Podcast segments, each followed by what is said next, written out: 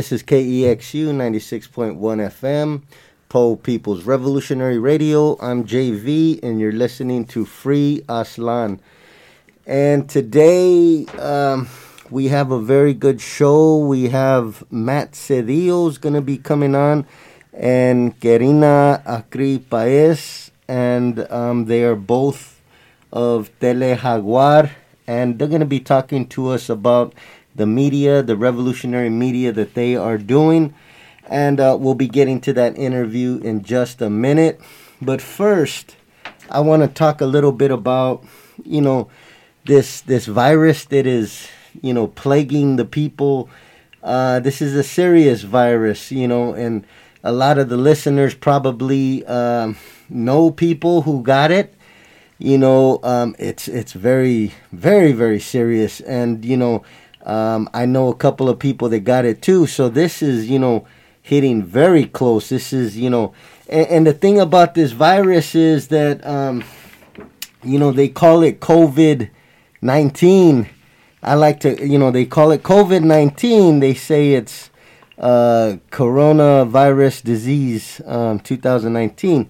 I like to call it COVID 19, uh, capitalist virus disease uh, 2019 because you know it's a lot of these uh, viruses you know they're caused from um, this overconsumption and you know effects of capitalism and um, and you know this capitalism uh, affects us in many different ways not just financially in our pockets not just on our backs and our shoulders by exploiting our labor but you know, it, it also affects us medically, you know, and with disease and lack of medical attention.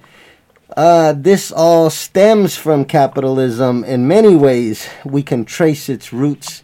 Uh, and, and so, you know, we could get really deep. We could have, you know, many shows talking about dissecting that aspect of, um, but, you know, just for the show, um, you know, I'll say that this virus is very, very serious. You know, here, uh, you know, we take it very serious here um, at um, at KEXU, and you know, um, we we are here.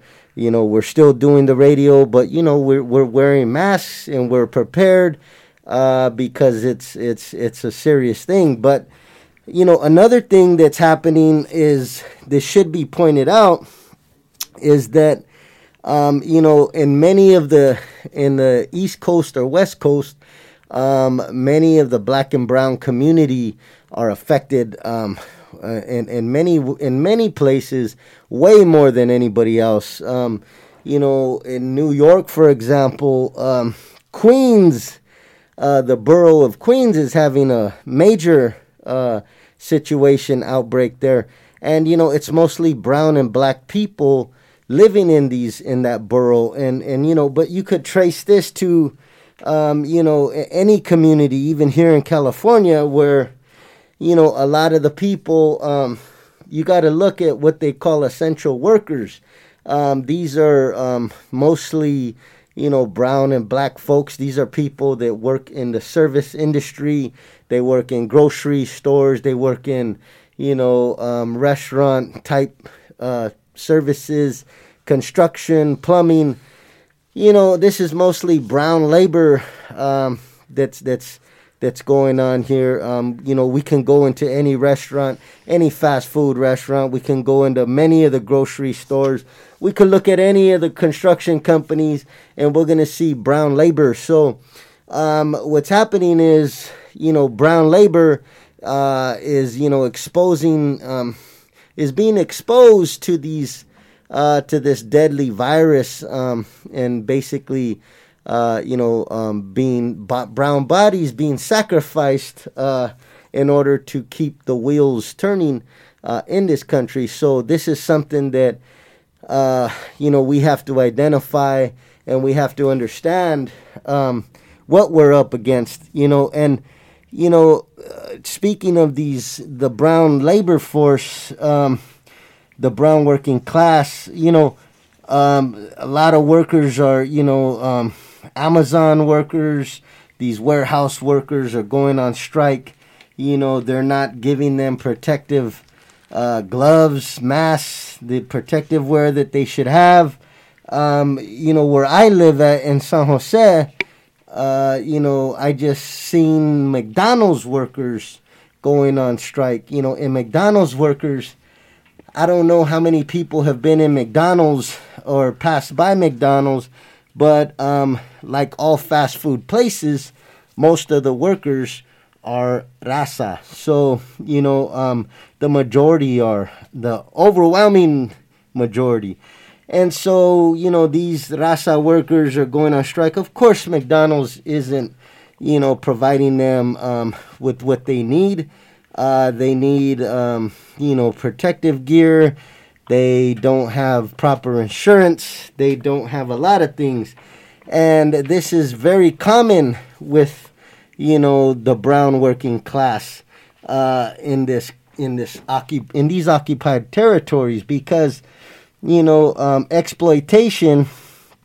You know, they're not really going to go out and exploit. Um, you know, the oppressor nation is not going to exploit itself, and um, and so it's usually uh, brown and black workers that take the brunt of this um, exploitation, and always have, and you know, and always will until we, um, you know, can liberate ourselves from this um, this super predator that we're dealing with you know, the super, I, I like to call it, um, I once described America as the super parasite. And, you know, and that's a good way of describing uh, what we deal with on an ongoing basis. But another thing I want to mention, um, you know, in, um, in the prisons, the prisons, the prisoners are facing this, uh, this plague just like we are, only they can't social distance, they can't do nothing but um, be locked in cells with other people who may be infected or locked in dormitories with, um, you know, multiple people who may be infected. And, um, you know, prisoners um, are finding ways to resist as always. Uh, migrant women, you know, I just heard that they went on hunger strike in Tacoma, Washington, in one of the, um, you know, one of the jails that holds migrant people. Um, it was, I believe, the Northwest Detention Center, and over 60 women went on hunger strike. And, you know, they're demanding, you know, they have very revolutionary demands. By the way, they're not just asking for, you know, cosmetic changes or, you know, different color socks. You know, they're they're asking, you know, they, they they're asking for, you know, they have four points they're asking for vulnerable prisoners to be released immediately. Uh, they're asking for a moratorium on transfers. You know, that's sending prisoners to other facilities where they're just going to continue to spread the virus. Um, they're also, point three, they're asking for a moratorium on deportations. Stop the deportations. Uh, and number four, they're asking for humanitarian visas for detainees. So these are very progressive demands that they're asking for. They're basically, you know, asking for, um, you know, ICE to stop, you know, its deportations and, and everything that it's doing.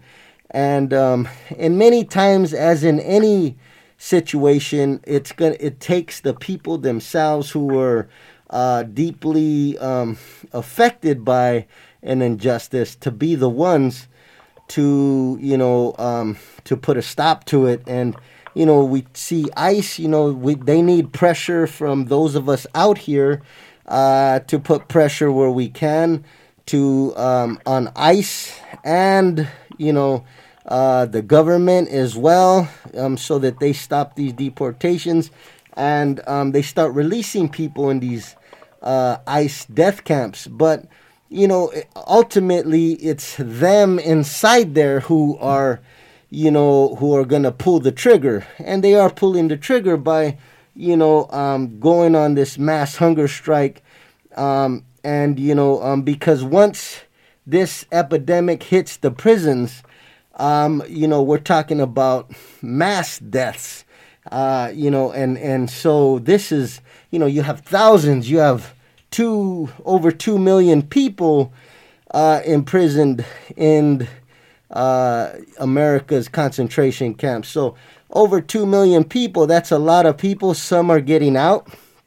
Some will be released, and will be bringing uh, any infection that they um, acquire out here. So, you know, um, this is a problem for everybody and you know the prisoners are rising up and um, resisting um, this death sentence that they're you know that's being issued to them. So that's something that we should all look into and find ways of assisting and supporting. Um, you know what they're they're basically protesting um, that you know a lot of them are in there for very petty uh, so-called crimes because remember crimes in America are you know suspect. They're questionable because uh, the very people that create these laws that call our actions crimes um, are the biggest criminals in the world. So we don't put too much emphasis on what is a crime and what is not. You know as i've said many times here at Free Aztlán, we don't recognize the laws of uh, America's laws, the colonizers' laws. We act according to what is morally just. We don't care what the colonizer said is this law or that law. We care about what's morally correct, and that's how we live our lives. So, you know, um, this is something when it comes to prisons and laws and so called crimes you know, that's a very gray area because um, the colonizer is the last person to define what a crime is and what a law is when they've broken every single law you can think of. So, you know, this is something that we have to keep an eye on. We have to pay attention to the prisoners because these are our people, um, especially the children who remain in these ice camps. And, um, and this is something that you know um, that you know there has to be action. And there is going to be action. There's going to be uh, direct action. I know here in the bay area that um, you know people are discussing right now what kind of actions in order to put pressure on ice and the governor as well. And um, and i can't wait for this to get you know um, to come to fruition and um, and and there has to be some kind of direct action in order to apply pressure on uh, this injustice because uh, you have children that are being forced into these ice death camps with this virus um, going on, uh, and this is just unbelievable that uh, you know these um, so-called uh, colonizer leaders can even um, you know support. Uh, they support without flinching. It's nothing to them. You know, it's unbelievable. But so this is something that we have to uh, keep an eye on. And you know, the prisoners.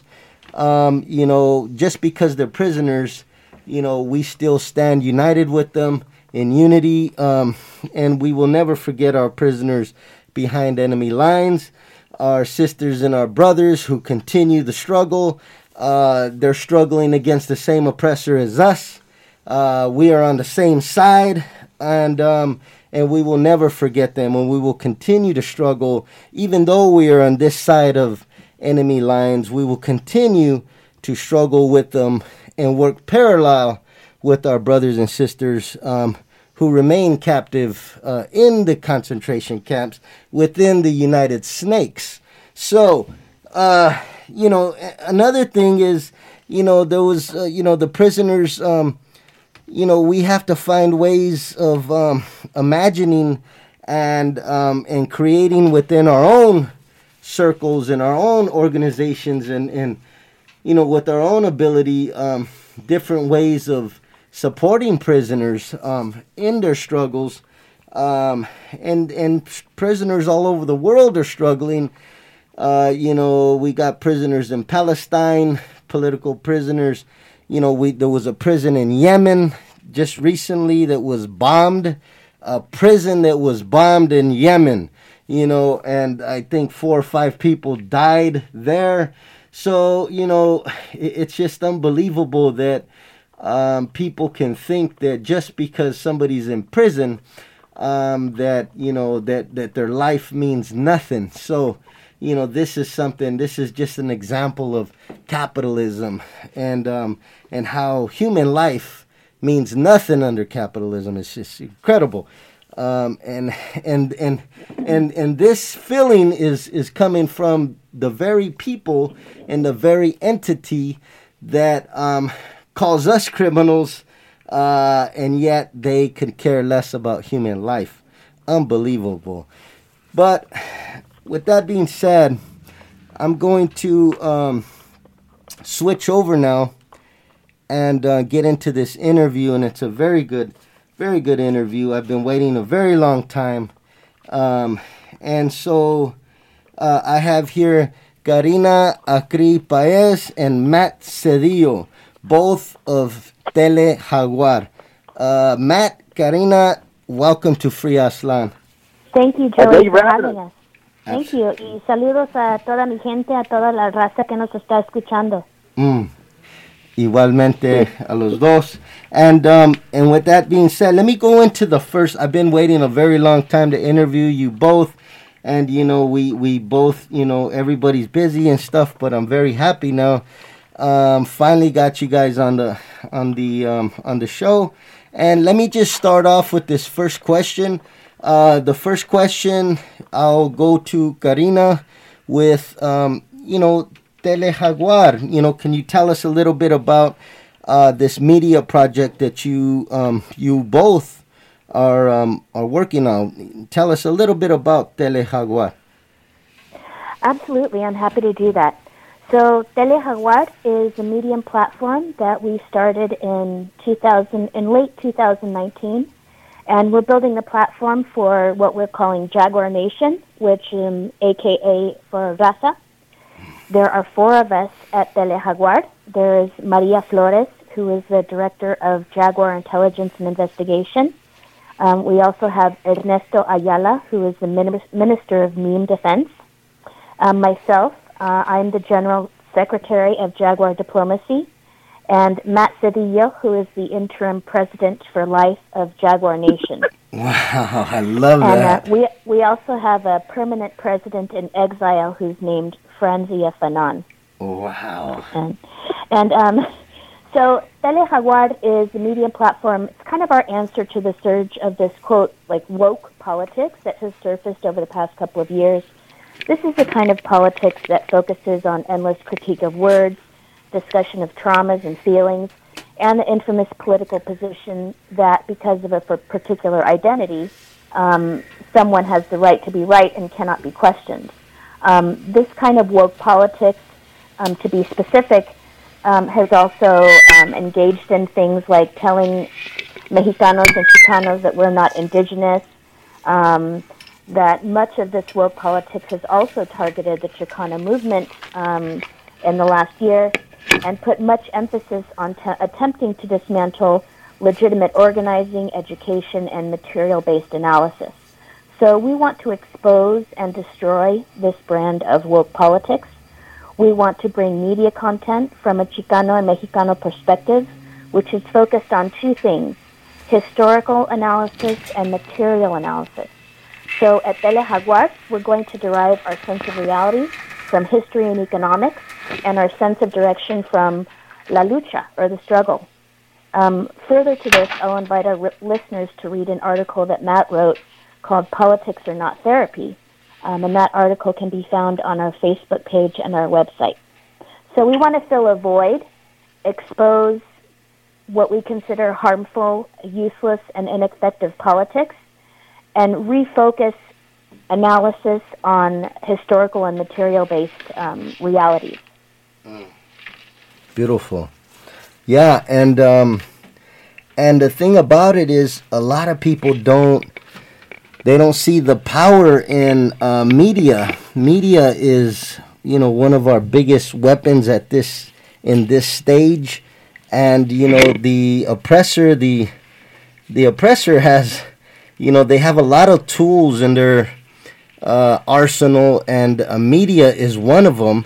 They use right. it very wisely, and for so long, uh, we have, you know, we have not, as a people, um, as oppressed people, those of the oppressed nations have not um, put as much into media as we should. And so um, I'm very happy to hear that uh, Telejaguar is, um, you know, stepping up and, and, and handling it because um, we need that. We need many Telejaguars. And, and, and, and, so, yeah, that's... Yeah, we're grateful for what you're doing as well, Joey. And, um, you know, the more the better. It's, um, you know, we, we know the power. Technology has made it, uh, you know, very easy for us to develop these platforms and it's important for us, as you said, to take control of the narrative and to redefine the narrative. And to so, and I, I believe that one of the best things that we can do for our people is to arm them with the truth. Um, and that is something that we can do by building our own um, media platforms. And so, you know, we have we have so many so many options through social media and you know blogging now, and there's really a wonderful opportunity for us to be doing this. Absolutely, and and um, and um, I was very excited when I first began to see the work that um, you all are doing with Telejaguar, and and so I look forward to uh, watching it grow and um, watching the effectiveness take root, um, because um, I could see the uh, the power in it. It's just and and it's it's right oh, on point. Yeah, absolutely. But um, so let me get to the next question. I wanted to um, uh, aim this question at Matt. You know, I I seen that, you know, he was uh, recently um, engaged in a conversation with a, a certain professor, um, and they were discussing um, uh, Marx, Karl Marx's Capital, and you know. This is something that um, this is a book that not a lot of people engage in um, you know, um, and and it's um, you know it, it's a very it, it, can be a very dense book, a very a book that's very difficult to to grasp and, and understand everything. But I think that you know um, I think that anybody who reads it is gonna grasp uh, something in there, and they're gonna they're gonna understand certain things, and then they read it a second time or a third time, and then they understand more.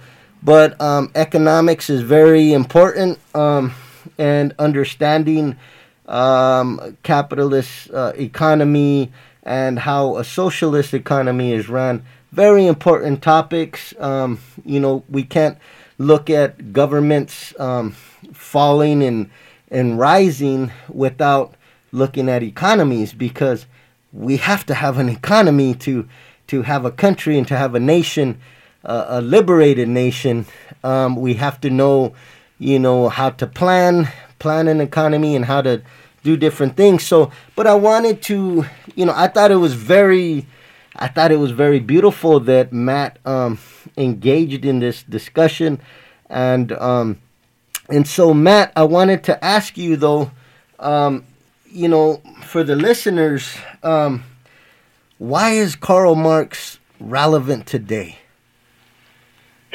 Well, I think that um, Karl Marx is really relevant in the way that you know he was one of the very first people to. I mean, Karl Marx wrote about a lot of people wrote about you know political economy for for you know centuries, but and, and throughout and throughout the world and in different time periods, and you know it doesn't necessarily the earliest writings on political economy don't necessarily come out of Europe, but he wrote about it at a time when when Europe was industrializing and when all these kinds of things that would kind of shape the world kind of would, you know, really coming into fruition.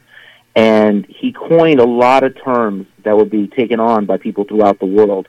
So getting familiar with the way he talks about things and how he describes things, um, you could feel his influence on people who have written um, in a much more recent period. So getting familiar with Karl Marx in general is kind of important because looking at the world through the lens of political economy is very important. Whether you know Marx said something or whether someone else said something, looking at the world and looking for its economic looking problems is very important. So if we talk about ourselves as colonized people, as oppressed people, well, there's an economic root to that, and that you know that conquest and war and these these uh, these positions we find ourselves in uh, within what would be called the proletariat, but we find ourselves as the proletariat of the proletariat. We find ourselves laboring in positions that, um, in many ways, the entire structure of society is is geared to push us towards, right?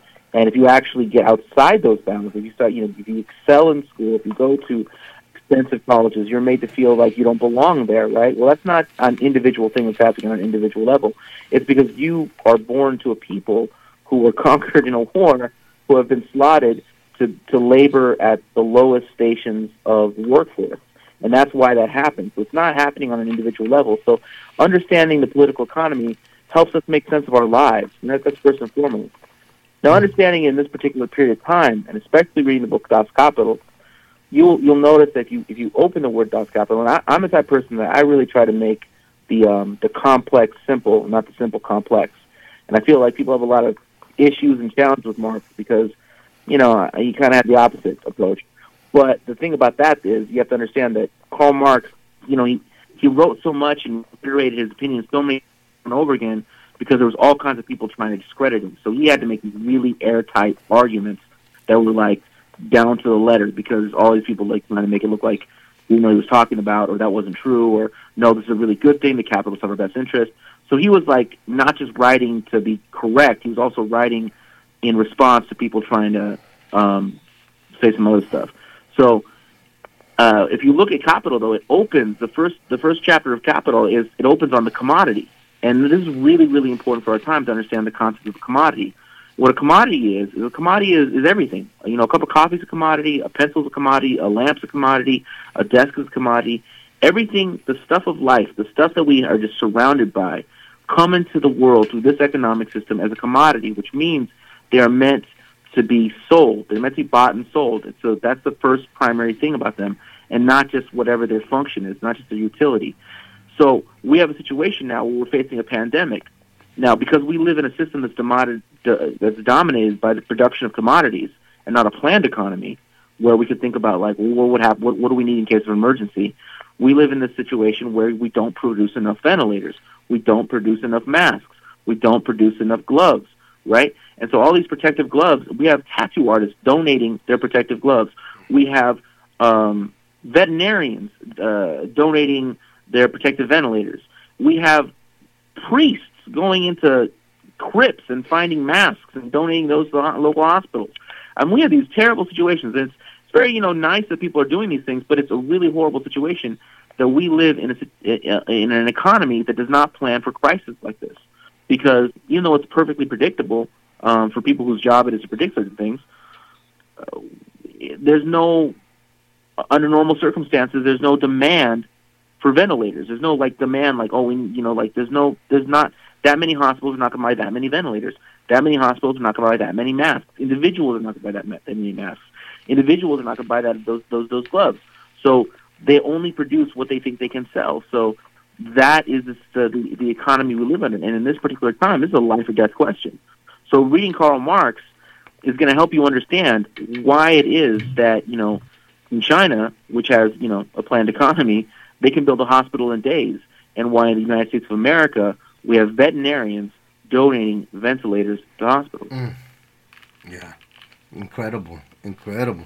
Yeah, absolutely. And, and, um, and you know, uh, I think that we can learn a lot um, about you know um, different steps to take from from other countries. There's a couple of countries, and and I'll I'll get into that a little bit later. But I wanted to ask both of you. You know, both of you are are very much you know um, you know you you are very um, vocal in your stance against injustice, and that's a beautiful thing and and you know everybody that I've come across who you know um, there's everybody has different reasons of um, you know coming into um, this struggle and um, you know uh, standing up against injustice. Everybody has a, a reason you know. Some people were born into it you know. They were fortunate enough to have um, parents who um, raised them as conscious children. Uh, you know, other other people there was migration issues, um, others police brutality, uh, you know, torture, etc. And so, you know, college, you know, many different things. But, you know, I was interested because I've been following both of your works um, for for for a while, and so I was curious. Um, and this question goes to both of you, um, whoever wants to start first. But um, I'd like to ask you both uh, what led you to political consciousness and struggling against injustice as you do? Um, for me, I am a first generation Chicana, and I was raised by my mother who came to the U.S. in her early 30s from Mexico City. So I saw firsthand the horrific racist treatment of my mother being degraded constantly by gabachos. She endured much harassment in every sphere of our lives, from church to work and every other uh, avenue you can imagine. And since she came to the U.S. in her early 30s, she had a very heavy accent. So that made her a very easy target to constant abuse. However, my mother was a very proud Mexicana and instilled that in me as well. She was a fighter and a defender of justice, an advocate of the oppressed. So she was my primary example in life.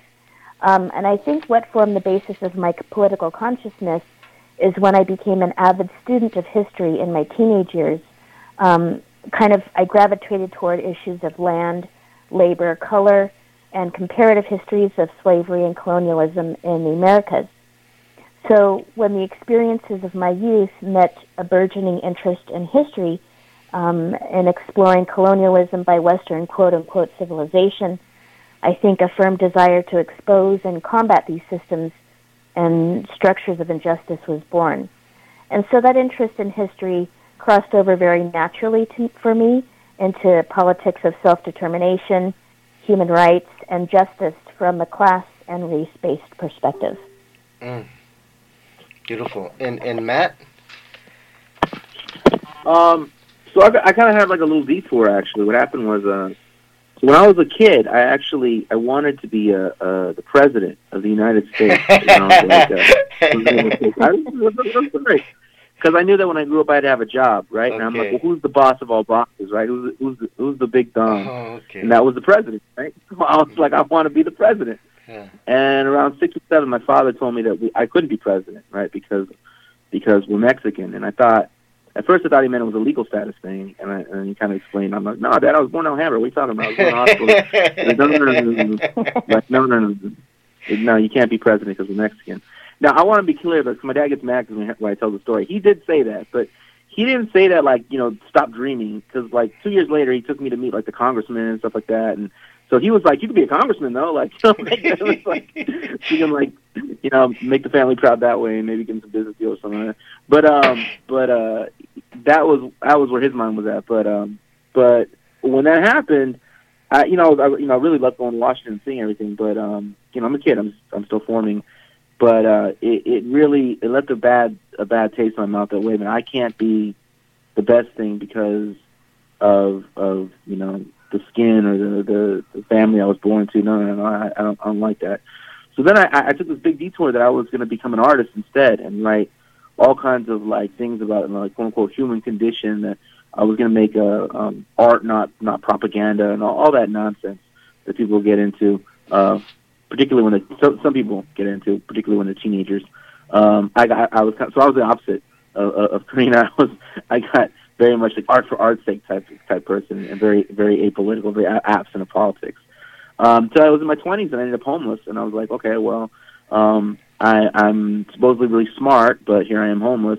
So I'm going to go into the library and read. Guess what? Das Kapital, mm. right? So I started trying to read Capital. Wow. Like, this is a little complicated, so I, I kind of like toned it down a little bit. Started reading some other books, and then I read in this one book. I don't remember what it was like. Labor for some some. I, I can't remember the name of it, but it was like it told me that what you need to do is like prove that you're the hardest worker, earn your coworkers' respect, and then you can organize them. So at the time, like I was, I was at that point couch surfing, and I got a job at Lowe's, and I'm like, okay, I'm gonna go in there, I'm gonna work harder than everybody at Lowe's, and then they're gonna respect me, and then I'm gonna like lead them to form a union and this and that. so what then is like I go to work, and I start outworking everybody, hustling, you know, grabbing all the bags, lifting reins of the cars, and everyone hated me like that because um, you know I'm working hard, everybody making everyone look bad, and that's how usually it works to too. hard. Yeah, I'm- absolutely. that, that's what happens. Yeah, Yeah. I'm exhausted. I'm looking like you know. I'm looking. I'm like I'm like kissing up to the, the and I am. You know. I guess. I mean, I I thought it was a way of challenging the bosses. I'm really looking like a like a, a bootlicker. So then um, so that didn't work. And then so uh um anyway, I come back to California and. I'm very politicized now. Now I'm now I'm very political, and now I'm like I'm put away my dreams of being a bourgeois artist, and I'm gonna like uh, fight for the for the for the for the, the working man and for the for the for the Chicanos and for the for my people and for La Raza. And you know it's very like you know but very like you know stern and like you know uh whatever. And um you know I mean they may not like me but they're gonna respect me kind of attitude which is so ridiculous. Uh and then I ended up uh going to like these poetry readings and um and I heard people doing poetry and I'm like oh I know how to do this uh just because like sometimes you you hear like a voice and you know you can imitate it right. like I knew I could imitate what they're doing. I knew exactly how to write that kind of stuff. Like, you know, I knew how to do the foreshadowing, how to like do this and have a big climactic ending. I knew exactly how to do it. And I was like, you know, and I could do this better than them because I know a lot more than them. So, so I went in there, I did it, and um, and everyone, you know, and that was kind of like how I, I got started and how I um, it, it wasn't like how I got started. I, mean, I was already politicized, but it was, you know, I was kind of on the edges and fringes of things. So I was working, you know, in retail, and I was working like, you know, I was a manager, so I was working like 45 hours, 50 hour weeks. Um, so I was like, you know, just really working really hard, and then I didn't really have like much free time to do anything. So, you know, I would attend marches, and I would write little things for little pamphlets online and stuff like that. But I was really not uh, in it, you know, until I started writing poetry, and until people started wanting me to come and open their rallies and stuff like that. So that was kind of, you know, it that was kind of what happened or how Mm. it happened. Yeah. Well, that's everybody. I think every story is beautiful, and and the the thing about it, I think that somebody should actually write a book with just these kinds of stories in there of what got certain people involved in political struggle, um, what brought people to political consciousness. I think these stories, um, you know, to me, um, are very beautiful and they're very educational because there's so many people out there, and and you know, a lot of people think that you know they can't um, become politically conscious because it um, takes you know they have to uh, understudy with some political guru or you know they have to go you know they have to you know go here and go there. But in reality um, it's just these um, everyday stories these everyday situations that that bring people um, to the side of justice. And and uh, I think that um, every story is beautiful because um, in order to get somebody to uh, gravitate um, to to struggle, I, I think that that's it has to take something that um, you know the pull has to be very strong to get somebody to go against um, selfish interests. You know because um, it's very easy to to be selfish and to think of oneself and even right now you know we can be spending our time uh, you know um, you know polishing um, this hobby this collection or that collection or what what have you and yet um, you know we're here sharing these stories and um, you know attempting to educate people on on certain things so I think that um, these stories are very beautiful I love them and I have to start asking more um, people more about these, uh, you know, what brought them to this side of justice. But, but anyway, um, I would like to um, ask both of you another question. You know, there's a lot of stuff going on. We, you know, everybody has certain projects that are more near and dear to them. Everybody has um, things that um, you know they're they're more passionate um, about, and there's many different reasons. Um, I would like to ask you both, you know, um, out of all these struggles, uh, you know, I'm sure you both have um, participated in different different actions, different things, different campaigns, and so you know, I'm I would like to know um, what campaign or action uh, impacted you the most and why? And I would like to ask both of you this question. Okay, this is Karina. I guess I'll start. Um, I actually have two that are tied. So first, um, I would say Standing Rock. Um, and for me, Standing Rock was um, extremely profound in my life because we saw the literal fulfillment of the eagle and condor prophecy and the solidarity of over 500 indigenous nations coming together in solidarity. So that was meaningful to me on very deep levels when it came to identity, um, um, unity of indigenous nations in Turtle Island, and secondly, because of one of the primary lessons that we can glean from Standing Rock, which is the power of community media and the mm. importance of being the architects of our own media so that we can control the narrative. And we learned how powerful community media through Indigenous Eyes was at Standing Rock. I'll give you a quick example. Um, I was volunteering with Digital Smoke Signals, which is a media platform through Indigenous Eyes at the time. Perhaps you've heard of Myron Dewey, who's the founder of Digital Smoke Signals. He's the one who um, brought the drones to Standing Rock, basically. Mm. And on our live feed, sometimes we had 30,000 people watching at a time. Wow. Um, on the night of Backwater Bridge in November of 2016, which you may remember, and our listeners will remember, was the night when water cannons with toxic mm. chemicals and rubber bullets aimed at the close range to the heads, knees, and groins mm. of unarmed water protectors, um, you know, happened. We had five million people on a live stream. So we had five wow. million people from all over the world watching what was happening at Backwater Bridge. And so that was effective to show the world what the whole movement is about. Mm. And through those live feeds, um, we also had were used strategically as evidence in court when many of the water protectors were arrested on false charges during Standing Rock. So that was a way to effectively combat the narrative of mainstream media showing water protectors as violent protesters. Mm. Um, and then the second second thing I'll say is um, I served on the steering committee for about two and a half years of a political organization that was building a broad front coalition for the working class to replace the Democratic Party. And the education that I received at that organization was really invaluable, and it has provided me with tremendous insight into the structures and history of the Democratic Party and why it will never be a vehicle for change. Mm. So while I left the organization, I remain firmly committed to the idea of building a broad front coalition to form a new party for the working class. Mm. Matt? Beautiful. Uh, I would say, I mean, man, I've done so many different events, so many different like uh, groups. I mean, it's kind of weird, like being like a a, a writer. I, I, I'm like I'm like on I'm like on the fringes of like everything. You know, I've done things for when there was the climate march. I've done things for, um, you know, I've done I've done things. When Occupy was going down, I did a bunch of Occupy events. I did a bunch of. But I would say that if I really were to think about the things that meant the most to me, was a lot of the stuff I was doing with um, with uh, when I when I would be invited out to the October 22nd coalition mm. against police brutality when they were our events. Right. Um, those meant a lot to me.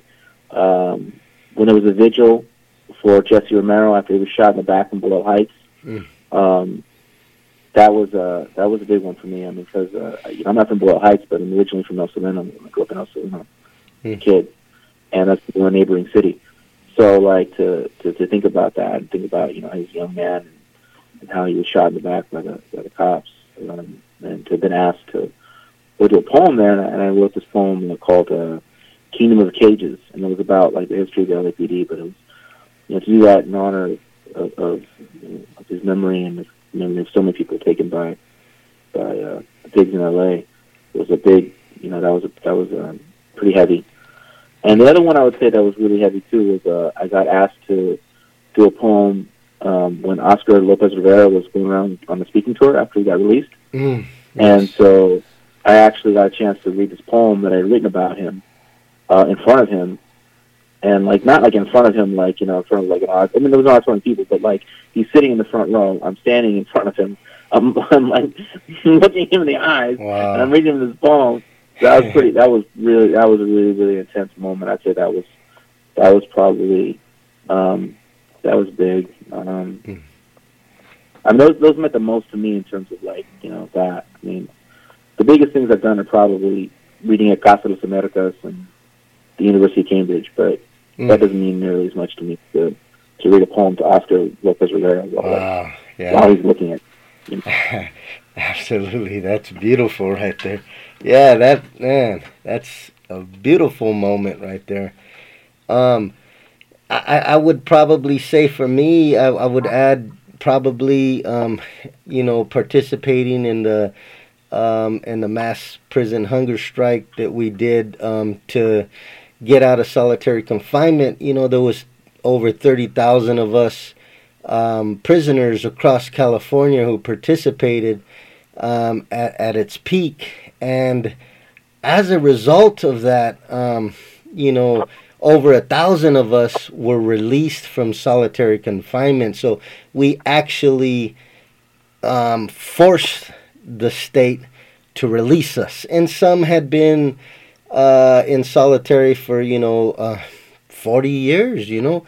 Um, 10, 20, 30, 40 years. I think uh, Hugo Pinell was in there for 42 years, I believe. So um, for me, that was the most, probably the most um, impactful campaign uh, to um, release us from solitary, and, and it just, you know, it touched me. And death was mm-hmm. very real, uh, a very real, um, you know, thing that was um, in the air at that time. Somebody actually died. Uh, during the hunger strike, but it, it was it was um, mm. and I think that these types of actions, you know, whatever they are, um, that touch something in us, I think that they touch something in us that um, will never allow us to um, turn our backs on this struggle. And and and you know, uh, Matt, when you were reading that um, poem to Oscar, um, I'm sure even in your worst days that you can think of that and remember that um, this is a very beautiful thing you are doing with your poetry, and you know I hope you continue with it as well. But uh, so we're gonna we're gonna take a short break, and um, we're gonna hear a song, and then we'll come back uh, and continue with this interview. Okay. So we'll be back in a minute.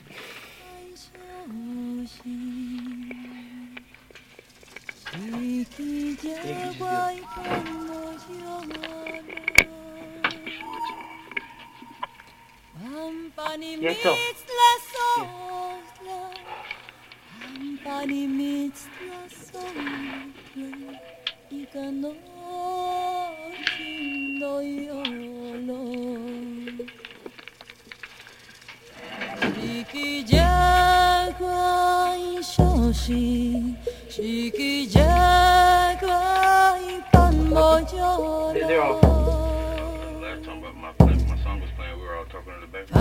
Pampani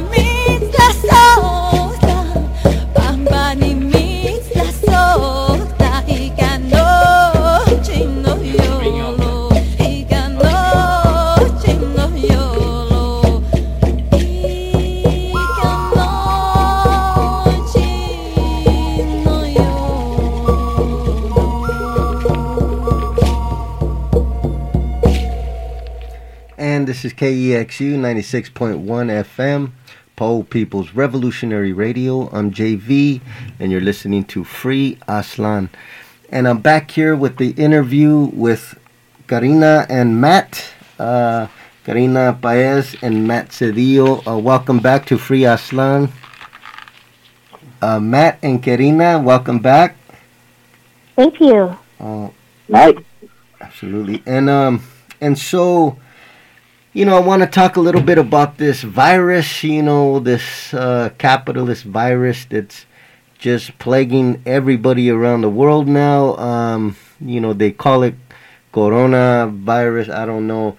It's capitalist virus to me, but anyway, the virus, you know, yeah, it's just it's, it's incredible. Um, the virus, um, you know, that's that's it's very serious. You know, people are dying. Uh, thousands of people are dying, but um, thousands of people are dying from capitalism as well. You know, we can go back and Oh, yeah. millions are dying from capitalism, but billion, Right. you know, but um, but on this virus that's affecting um, everybody today, uh, you know, and you know, let me let me ask. Um, let me start with Karina. Um, what are your thoughts on on this virus and and and this question is for Karina. How, what what are your thoughts on the virus and how it's being handled? Um, you know, by the state. You know how it's being handled. Right. So, from a um, the COVID pandemic, from a political and economic perspective, I think serves to further illustrate in a very extreme way that the structural problems that already existed. For example, this pandemic reinforces reality, meaning that we're living not in a democracy or even in a legitimate representative government. We're living in a system of inverted totalitarianism, which means that we have merely empty shells of democratic structures that are meaningless and illegitimate because all of these government structures and systems are fully in control of the corporate oligarchy. And if um, readers want to have a look, I just did an article last week about this called um, "The Virus Is cor- Is uh, Corporate Oligarchy: Can You Survive on Twelve Hundred Dollars for Ten Weeks?" And of course, I'm referencing the farce that was the stimulus bill, um, where Steve Mnuchin said that uh, Americans should be able to survive for 10 weeks on $1,200. so, you know, COVID, you know, kind of uh, slaps everyone in the face with the idea that the government is a farce, and the stimulus bill did a good job of reinforcing that truth. For example, our elections are a farce. They're rigged at every level. Our political representatives are in the pocket of corporations and billionaires. And so the COVID crisis is yet another manifestation which will hopefully push people, and hopefully many more of us, uh, to understand that we'll never, ever be able to achieve any form of basic human rights, such as food, housing, or education, as long as we keep supporting the colonial, white supremacist two party system with our time, money, and votes. Now, we really have a one party system, the business party, but in typical American extravagance, we claim that we have two. So both of those parties serve to keep each other in power, and the COVID crisis, you know, hopefully will wake many people up to the reality that, um, you know, we will. It's pointless for us to keep investing our time and money um, into structures that only contribute to our genocide. In terms of stats, I'll refer briefly to um, some data from the Bureau of Labor Statistics in 2018. Only 8, 16% of quote unquote Latinos can work from home, and I use the term Latino because it's just the term used in the data. It's not my favorite term. So that means that one in five Latinos can follow the shelter-in-place guidelines for employment. Now, this will contrast with 37% of Asian workers who can work from home and 29.9% of white work- workers who can work from home. So, very not, not far behind the Latino worker is the black worker, 19.7% of which can refer can work from home. So, you know, when those kind of statistics and material realities are combined with, uh, you know, an out of control pandemic, um, you know, that that makes uh, um, kind of a um, a toxic soup of uh, of horrific conditions for our people. And uh, the crisis serves to further illustrate why we should not be investing our time and our money into these systems with only which only serve to oppress us. Absolutely, and and you know, um, yeah, we can spend our time, resources, and money um, into the Chicano nation itself, into um, organizing our own communities, uh, forming different ways of community control.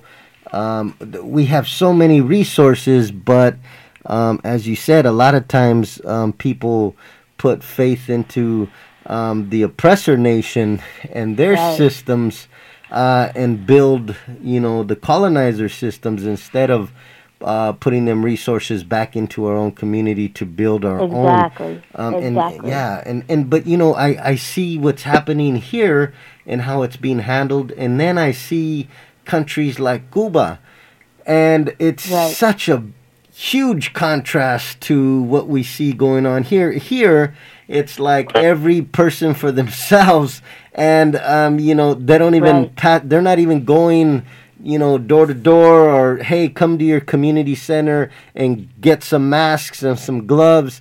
They're like, hey, you, f- whatever. Good luck. Uh, you know, and we'll see you in the hospital or whatever. Right. But in Cuba, himself. Yeah. Absolutely. In Cuba, you know, they're not only protecting their own people, but then they're going around the world, um, pr- you know, extending that assistance to other countries as well. So that's a big contrast on how these two systems, um, you know, how they, yeah, how they handles a situation, a crisis like this, where on the one hand, it's, you know, everybody for themselves.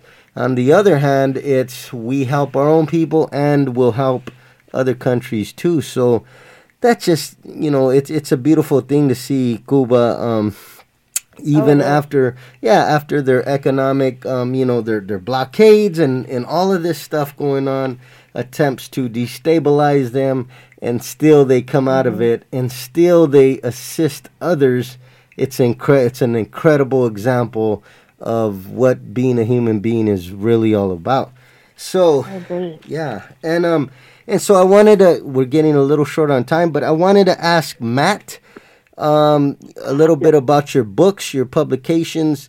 Um, can you share some um, you know, some of your works with us for the listeners? Maybe some have heard of your works, but they don't know where to get them, or they, you know, want to learn more about them. Um, can you tell us a little bit about your books, brother?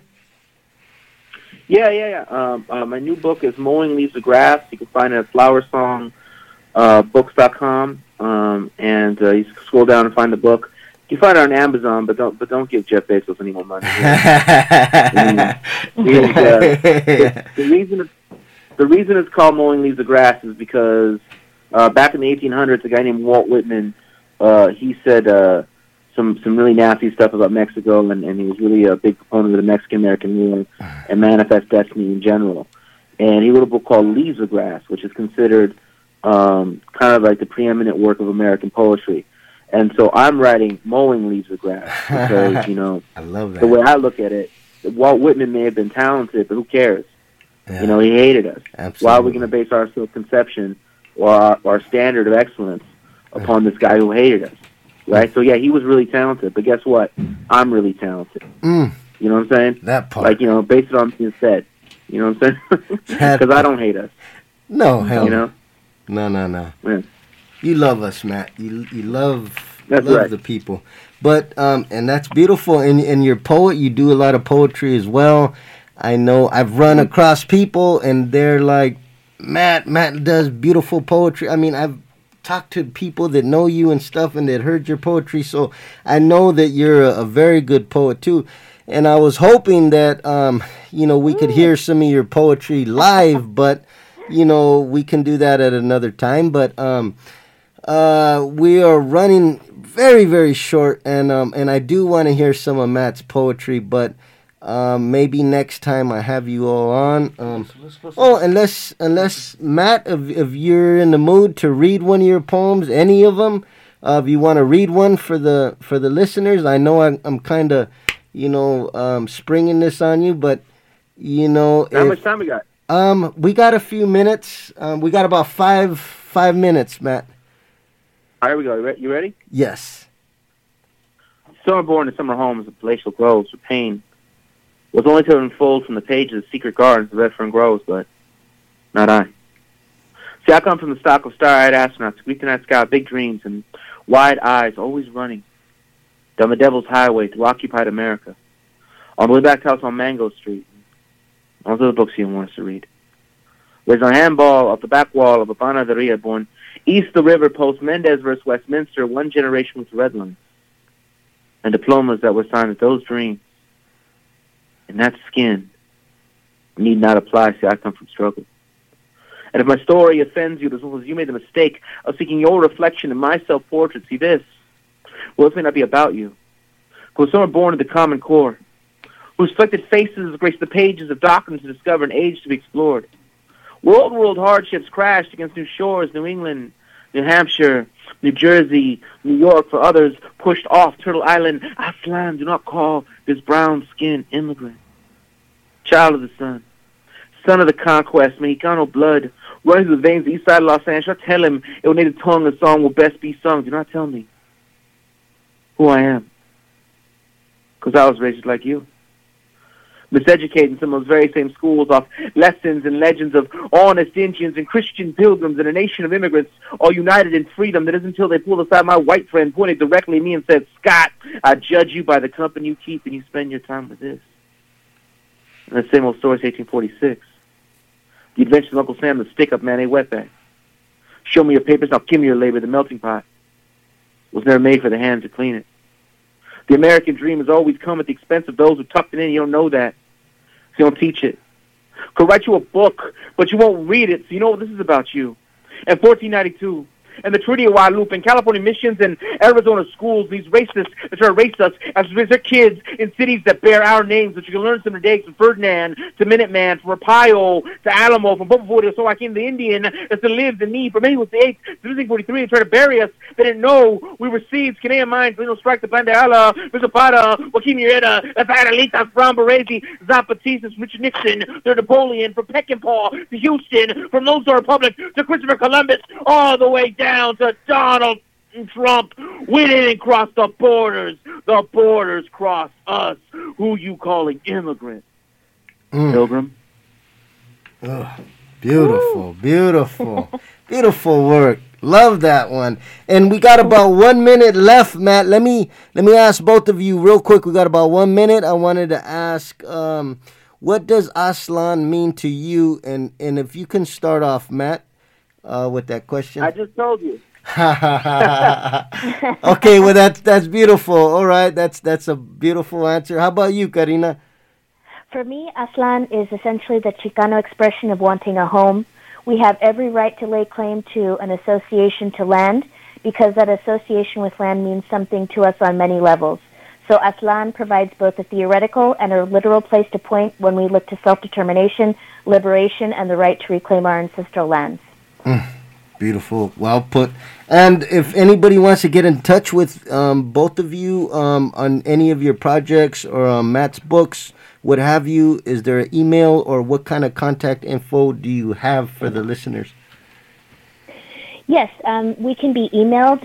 You can visit us on Facebook. Our page is Tele Jaguar. It's, it's with a hyphen, Tele hyphen Jaguar. Um, uh, we're on Facebook. We're on Instagram, on Twitter. Our website is telejaguar with a hyphen dot com. Um, you can reach out to Matt and I on Facebook. You can message us. Um, and we'll have um, lots of information coming, a lot more Chicano-based content with very sharp material-based analysis coming your way. Beautiful. And thank you both. I finally got you both on the show, and you know I'm I'm gonna have to talk with you all and reschedule to have you both back again. I really enjoyed it. Right on, and- Joey. Thank you. Absolutely. I know the listeners did. And I just want to say thank you both for um, coming to Free Aztlán. Uh, and um, and and I'll have you both back on again once again. Thank Right you. very on. much. Thank you, hermano. Okay. Appreciate it. Okay. And thank you too, Matt. Yeah. And with that being said, this is KEXU 96.1 FM, Po People's Revolutionary Radio. I'm JV, and this was Free Aztlán.